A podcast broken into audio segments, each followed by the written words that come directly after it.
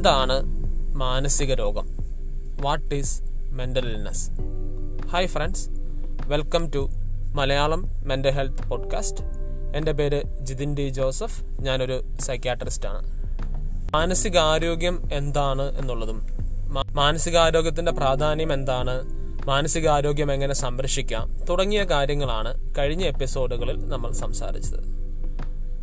എന്നാൽ മാനസിക രോഗം എന്നുള്ള അവസ്ഥ എന്താണ്? മാനസിക രോഗത്തിന്റെ കാരണങ്ങൾ എന്താണ്? ഇവയെക്കുറിച്ചാണ് ഇന്നത്തെ പോഡ്കാസ്റ്റിൽ നമ്മൾ സംസാരിക്കാനായിട്ട് ഉദ്ദേശിക്കുന്നത്. സോ നമുക്ക് പോഡ്കാസ്റ്റിലേക്ക് പോവാം. പോഡ്കാസ്റ്റിലേക്ക് പോകുന്നതിന് മുന്നേയായി നിങ്ങൾ ഈ പോഡ്കാസ്റ്റ് സബ്സ്ക്രൈബ് ചെയ്തിട്ടില്ല എന്നുണ്ടെങ്കിൽ ഉറപ്പായും സബ്സ്ക്രൈബ് ചെയ്യാൻ ശ്രമിക്കണം. എല്ലാ podcasting പ്ലാറ്റ്ഫോമുകളിലും Malayalam mental health podcast available ആണ്. എല്ലാ ശനിയാഴ്ചയും പുതിയൊരു എപ്പിസോഡ് ഈ പോഡ്കാസ്റ്റിൽ റിലീസ് ചെയ്യുന്നതാണ്. അതോടൊപ്പം ഈ പോഡ്കാസ്റ്റ് പ്രയോജനകരമാണെന്ന് നിങ്ങൾക്ക് തോന്നുന്നുണ്ടെങ്കിൽ ഉറപ്പായും ഷെയർ ചെയ്യണം മറ്റുള്ളവരിൽ എത്തിക്കാനായിട്ട് ശ്രമിക്കണം. സോ നമുക്ക് പോഡ്കാസ്റ്റിലേക്ക് പോവാം. മാനസിക രോഗം അഥവാ സൈക്യാട്രിക് ഡിസോർഡർ എന്താണെന്നുള്ളത് മനുഷ്യനെ എന്നും കുഴക്കിയിട്ടുള്ള ഒരു ചോദ്യമാണ്. ചരിത്രമുണ്ടായ കാലം തൊട്ട് അല്ലെ ചരിത്രം രേഖപ്പെടുത്തിയ കാലം തൊട്ട് തന്നെ നമുക്ക് ഇതിനുള്ള വിവിധ തരത്തിലുള്ള വിശദീകരണങ്ങൾ കാണാനായിട്ട് സാധിക്കും. മാനസിക രോഗം എന്താണ് എന്നുള്ളതും മാനസിക രോഗത്തിനുള്ള കാരണങ്ങൾ എന്താണെന്നുള്ളതും വിവിധ സംസ്കാരങ്ങളിൽ വിവിധ രീതിയിലാണ് രേഖപ്പെടുത്തിയിട്ടുള്ളത്. സമയം മുന്നോട്ട് പോയതനുസരിച്ച് ഈ വിശദീകരണങ്ങളിലും കാഴ്ചപ്പാടുകളിലും മാറ്റമുണ്ടാവുകയും ചെയ്തിട്ടുണ്ട്. ആധുനിക വൈദ്യശാസ്ത്രത്തിന്റെ കാഴ്ചപ്പാടിൽ എന്താണ് മാനസിക രോഗം എന്ന് പറയാനാണ് ഈ ഈ ഒരു എപ്പിസോഡിൽ ഉദ്ദേശിക്കുന്നത്. നമ്മൾ ചരിത്രം പരിശോധിക്കുകയാണെങ്കിൽ വളരെ പഴയ മെസപ്പൊട്ടോമിയൻ കാലഘട്ടം തൊട്ട് തന്നെ മാനസിക രോഗത്തെക്കുറിച്ചും മാനസിക രോഗികളെക്കുറിച്ചുമുള്ള വിവരണങ്ങൾ നമുക്ക് കാണാൻ സാധിക്കും. മെസപ്പൊട്ടോമിയൻ കാലഘട്ടത്തിൽ പലതരത്തിലുള്ള ദൈവങ്ങളുടെ പ്രവൃത്തി കൊണ്ടാണ് ഹാൻഡ്സ് ഓഫ് ഗോഡ് കൊണ്ടാണ് മാനസിക രോഗം ഉണ്ടാകുന്നത് വ്യത്യസ്ത തരത്തിലുള്ള മാനസിക രോഗം ഉണ്ടാകുന്നത് എന്നുള്ളതായിരുന്നു അവരുടെ കാഴ്ചപ്പാട്. പിന്നീട് മറ്റ് സംസ്കാരങ്ങളിലൊക്കെ ഇതുപോലെ തന്നെ വ്യത്യസ്തങ്ങളായിട്ടുള്ള വിശദീകരണങ്ങൾ ഉണ്ടായിട്ടുണ്ട്. ഉദാഹരണത്തിന് പഴയ യൂറോപ്യൻ സംസ്കാരങ്ങളിലൊക്കെ ദൈവത്തിന്റെ ഒരു ശിക്ഷയായിട്ടോ അല്ലെങ്കിൽ ദുഷ്ടശക്തികളുടെ പ്രവർത്തനത്തിന്റെ ഫലമായിട്ടോ ഈവിൽ ഫോഴ്സുകളുടെ പ്രവർത്തനത്തിന്റെ ഫലമായിട്ടോ ആണ് മാനസിക രോഗം ഉണ്ടാകുന്നത് എന്നുള്ളതായിരുന്നു അവരുടെ പ്രധാന ഒരു കാഴ്ചപ്പാട്. അതുകൊണ്ട് തന്നെ മാനസിക രോഗത്തിന്റെ ചികിത്സ എന്നുള്ളത് പലപ്പോഴും ഈ ദുഷ്ടശക്തികളെ പുറത്താക്കുക എന്നുള്ള രീതിയിലുള്ള ചികിത്സകളായിരുന്നു. അത് പലപ്പോഴും ചെയ്തിരുന്നത് ദുർമന്ത്രവാദികളോ അല്ലെങ്കിൽ മതവിശ്വാസവുമായി ബന്ധപ്പെട്ട പുരോഹിതന്മാരോ ഒക്കെയാണ്. ഏതെങ്കിലും വ്യക്തിയോ ആ വ്യക്തിയുടെ പൂർവികരോ ചെയ്യുന്ന തെറ്റുകളുടെ ഒരു പരിണിത ഫലമായിട്ടാണ് മാനസിക രോഗം ഉണ്ടാകുന്നത് എന്നുള്ളൊരു കാഴ്ചപ്പാടും വളരെ പ്രബലമായിരുന്നു. ഈ ദുഷ്ടശക്തികളാണ് മാനസിക രോഗത്തിനുള്ള കാരണം എന്നുള്ള വിശ്വാസം ഏകദേശം ഒരു പതിനെട്ടാം നൂറ്റാണ്ട് വരെ വളരെ പ്രബലമായിട്ടുണ്ടായിരുന്ന ഒരു കാഴ്ചപ്പാടാണ്. അതുകൊണ്ട് തന്നെ ആ കാലഘട്ടങ്ങളിൽ മാനസിക രോഗികളെ ചികിത്സിച്ചിരുന്ന വ്യക്തികൾ അറിയപ്പെട്ടിരുന്നത് ഏലിയനിസ്റ്റുകൾ എന്നുള്ളതാണ്. അതായത് ഈ ദുഷ്ടാത്മാക്കളെ പുറത്താക്കുന്ന വ്യക്തികൾ ഏലിയൻ സ്പിരിറ്റ്സുകളെ പുറത്താക്കുന്ന വ്യക്തികൾ എന്നുള്ള രീതിയിൽ ഏലിയനിസ്റ്റുകൾ എന്നുള്ള രീതിയിലാണ് അവർ അറിയപ്പെട്ടിരുന്നത്. പിന്നീട് ഏകദേശം പത്തൊമ്പതാം നൂറ്റാണ്ട് തൊട്ടാണ് മാനസിക രോഗം ഒരു രോഗാവസ്ഥയാണ് ചികിത്സിച്ച് നമുക്ക് ഭേദമാക്കാൻ സാധിക്കുന്ന രോഗാവസ്ഥയാണ് തുടങ്ങിയിട്ടുള്ള കാഴ്ചപ്പാടുകൾ ഉണ്ടായിട്ടുള്ളത്. എന്നാൽ ഗ്രീക്ക് സംസ്കാരത്തിലേക്ക് പോയി കഴിഞ്ഞു കഴിഞ്ഞു കഴിഞ്ഞാൽ ആദ്യ കാലഘട്ടം തൊട്ട് തന്നെ ശാരീരികമായിട്ടുള്ള സ്രവങ്ങളിലെ വ്യത്യാസം കൊണ്ട് ട്യൂമേഴ്സിന്റെ വ്യത്യാസം കൊണ്ടാണ് മാനസിക രോഗം ഉണ്ടാകുന്നത് എന്നുള്ളതായിരുന്നു അവരുടെ കാഴ്ചപ്പാട്. ഈ ഒരു തിയറി മുന്നോട്ട് വെച്ചത് ഹിപ്പോക്രാറ്റസ് ആണ്. ഫാദർ ഓഫ് മെഡിസിൻ എന്നറിയപ്പെടുന്ന ഹിപ്പോക്രാറ്റസ് ആണ്. ഹ്യൂമറൽ തിയറി പലതരത്തിലുള്ള ശാരീരിക രസങ്ങളുണ്ട് അതായത് കറുത്ത കറുത്തത് മഞ്ഞ അങ്ങനെ പലതരത്തിലുള്ള രസങ്ങളിൽ ഉണ്ടാകുന്ന വ്യത്യാസം കൊണ്ടാണ് രോഗം മാനസിക രോഗം ഉണ്ടാകുന്നതായിരുന്നു ഹിപ്പോക്രാറ്റസ് മുന്നോട്ട് വെച്ച. ഇരുപതാം നൂറ്റാണ്ടിന്റെ ഒരു പകുതിയോടുകൂടി ആയിരത്തി തൊള്ളായിരത്തി അമ്പതോടുകൂടിയാണ് ആധുനിക വൈദ്യശാസ്ത്രത്തിൽ അല്ലെങ്കിൽ ആധുനിക വൈദ്യശാസ്ത്രത്തിന്റെ പ്രിൻസിപ്പിൾസിലേക്ക് സൈക്യാട്രി പുരോഗമിക്കുകയും തലച്ചോറിനെ ബേസ് ചെയ്തിട്ടുള്ള പഠനങ്ങളും തലച്ചോറിനെ ബേസ് ചെയ്തിട്ടുള്ള കൂടുതലായിട്ടുള്ള വിശദീകരണങ്ങളും ഉണ്ടാവുകയും ചെയ്തിട്ടുള്ളത്.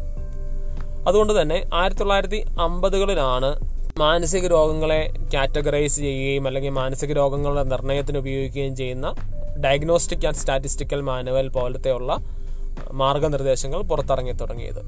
ആ കാലഘട്ടം തൊട്ട് തന്നെ മാനസിക രോഗങ്ങൾക്കുള്ള കാരണങ്ങൾ കണ്ടുപിടിക്കാനുള്ള പരീക്ഷണങ്ങളും അല്ലെങ്കിൽ വിശദീകരണങ്ങളും ഒക്കെ കൂടുതലായിട്ട് ഉണ്ടാവുകയും ചെയ്തു. മാനസികാരോഗ്യം നിർണയിക്കുന്നതിൽ ശാരീരികവും സാമൂഹികവും മനഃശാസ്ത്രപരവുമായ ഘടകങ്ങളുടെ പ്രാധാന്യത്തെക്കുറിച്ച് കഴിഞ്ഞ എപ്പിസോഡിൽ ഞാൻ പറയുകയുണ്ടായി. അതുകൊണ്ട് തന്നെ ഈ ഘടകങ്ങളൊക്കെ മാനസിക രോഗത്തിനും കാരണമാകാം എന്നുള്ളതായിരുന്നു ആധുനിക വൈദ്യശാസ്ത്രത്തിന്റെ കാഴ്ചപ്പാട്. ഏറ്റവും അവസാനം പുറത്തിറങ്ങിയ ഡി എസ് എം ഫൈവ് രണ്ടായിരത്തി പതിമൂന്നിലാണ് പുറത്തിറങ്ങിയത്.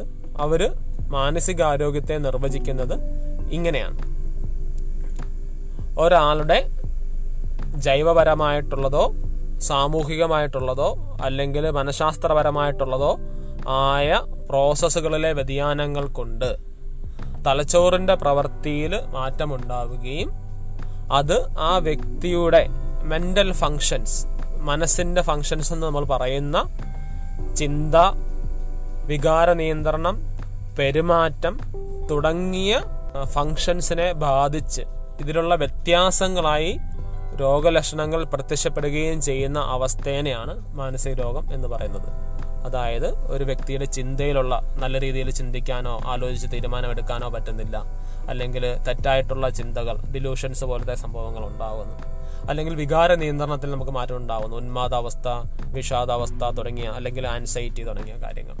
അല്ലെങ്കിൽ പെരുമാറ്റത്തിൽ മാറ്റം ഉണ്ടാകുന്നു ഓടായിട്ടുള്ള ബിഹേവിയേഴ്സ് അല്ലെങ്കിൽ മറ്റുള്ളവർക്ക് ഉപദ്രവമാവുന്ന തരത്തിലുള്ള പെരുമാറ്റ രീതികളിലേക്കൊക്കെ പോകുന്നു. ഇതൊക്കെയായിട്ടാണ് പലപ്പോഴും മാനസിക രോഗങ്ങൾ പ്രസന്റ് ചെയ്യുക. സോ ഇതിന് കാരണമായി പറയുന്നത് ഇതിനെ നിയന്ത്രിക്കുന്ന പ്രോസസ്സുകളിൽ ഉണ്ടാവുന്ന വ്യതിയാനങ്ങൾ കൊണ്ടാണ്. സോ ഇങ്ങനത്തെ ഒരു അവസ്ഥേനെയാണ് മാനസിക രോഗം എന്ന് പറയുന്നത്.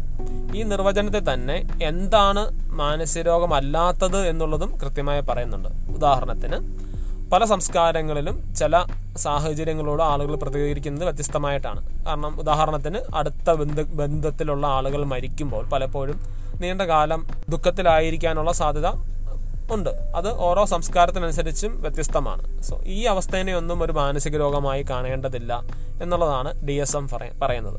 അതുപോലെ തന്നെ പൊതുസമൂഹത്തിന്റെ കാഴ്ചപ്പാടിന് വിരുദ്ധമായി ചിന്തിക്കുന്നു അല്ലെങ്കിൽ പ്രവർത്തിക്കുന്നു എന്നുള്ളത് കൊണ്ട് മാത്രം ഒരു വ്യക്തിനെ അല്ലെങ്കിൽ മാത്രം ആ അവസ്ഥയെ മാനസിക രോഗമെന്ന് പറയേണ്ടതില്ല എന്നും ഈ നിർവചനത്തിൽ പറയുന്നുണ്ട്. സോ ഇത്തരത്തിൽ വളരെ കൃത്യമായി നിലവിലുള്ള തെളിവുകളുടെ അടിസ്ഥാനത്തിൽ ഒരു വിശദീകരണമാണ് ആധുനിക വൈദ്യശാസ്ത്രം മാനസിക രോഗത്തെക്കുറിച്ച് നൽകുന്നത്. നിങ്ങൾക്കറിയാവുന്നതുപോലെ മനുഷ്യന്റെ മനസ്സ് എന്നുള്ളത് മനുഷ്യന്റെ തലച്ചോറിന്റെ പ്രവർത്തനങ്ങളുടെ ആകത്തുകയാണ്. പക്ഷെ തലച്ചോറിനെ നമുക്ക് ഈക്വലാക്കി ചെയ്യാൻ പറ്റുമെന്ന് ചോദിച്ചാൽ അതും സാധിക്കത്തില്ല. കാരണം മനുഷ്യന്റെ തലച്ചോറിന്റെ പ്രവർത്തനങ്ങളെ നിയന്ത്രിക്കുന്നതിൽ വ്യത്യസ്തങ്ങളായ ഘടകങ്ങൾക്ക് സ്വാധീനിക്കാൻ സാധിക്കുമെന്നുള്ളതാണ് പഠനങ്ങൾ പറയുക. കേവലം ആ ബ്രെയിൻ എന്ന് പറഞ്ഞ സ്ട്രക്ചർ മാത്രമല്ല നമ്മുടെ സാമൂഹികപരമായിട്ടുള്ള മാറ്റങ്ങൾ നമ്മുടെ ജീവിതാനുഭവങ്ങൾ നമ്മുടെ ഉപയോഗം രോഗാവസ്ഥകൾ അങ്ങനെ പല കാര്യങ്ങളും നമ്മുടെ തലച്ചോറിന്റെ പ്രവർത്തനത്തെ ബാധിക്കാം എന്നുള്ളത് കൊണ്ട് തന്നെ മാനസിക രോഗങ്ങൾ ഉണ്ടാവുന്നതിലും ഈ സാമൂഹികവും ജൈവപരവും അതോടൊപ്പം മനഃശാസ്ത്രപരവുമായിട്ടുള്ള കാര്യങ്ങൾക്ക് പ്രാധാന്യമുണ്ട് എന്നുള്ളതും ഈ നിർവചനം പറഞ്ഞു വെക്കുന്നുണ്ട്. ഈ ലക്ഷണങ്ങളുള്ള എല്ലാ വ്യക്തികളെയും നമ്മൾ മാനസിക രോഗിയായിട്ട് ചിത്രീകരിക്കേണ്ട കാര്യമില്ല. കാരണം ഈ രോഗലക്ഷണങ്ങളുടെ സിവിയറിറ്റി കൊണ്ട് ആ വ്യക്തിക്ക് അയാളുടെ വ്യക്തി ജീവിതത്തിലോ അയാളുടെ സാമൂഹിക ജീവിതത്തിലോ ഡിസ്ഫങ്ഷൻ ഉണ്ടായെങ്കിൽ മാത്രമേ അതിനെ ഒരു രോഗാവസ്ഥയായി കാണേണ്ടതുള്ളൂ എന്നും ഈ നിർവചനത്തിൽ പറയുന്നുണ്ട്. ആധുനിക വൈദ്യശാസ്ത്രത്തിന്റെ കാഴ്ചപ്പാടിൽ മാനസിക രോഗം എന്താണ് എന്നുള്ളത് പറഞ്ഞു വെക്കാനാണ് ഞാൻ ഉദ്ദേശിച്ചത്. പലതരത്തിലുള്ള ഘടകങ്ങളുടെ അതായത് ജൈവപരവും സാമൂഹികവും അതോടൊപ്പം തന്നെ സൈക്കോളജിക്കലുമായിട്ടുള്ള ഘടകങ്ങളുടെ പ്രാധാന്യം മാനസിക രോഗം ഉണ്ടാകുന്നതിൽ ഇവയ്ക്കുള്ള പ്രാധാന്യവും ഈ നിർവചനത്തിൽ കൃത്യമായിട്ട് വിശദീകരിച്ചിട്ടുണ്ട്. സോ ഈ എപ്പിസോഡ് നമുക്ക് ഇവിടെ വെച്ച് അവസാനിപ്പിക്കാം. ഈ പോഡ്കാസ്റ്റ് കേട്ടതിന് എല്ലാവർക്കും നന്ദി പറയുന്നു. വീണ്ടും മറ്റൊരു എപ്പിസോഡുമായിട്ട് നമുക്ക് കണ്ടുമുട്ടാം. Thank you.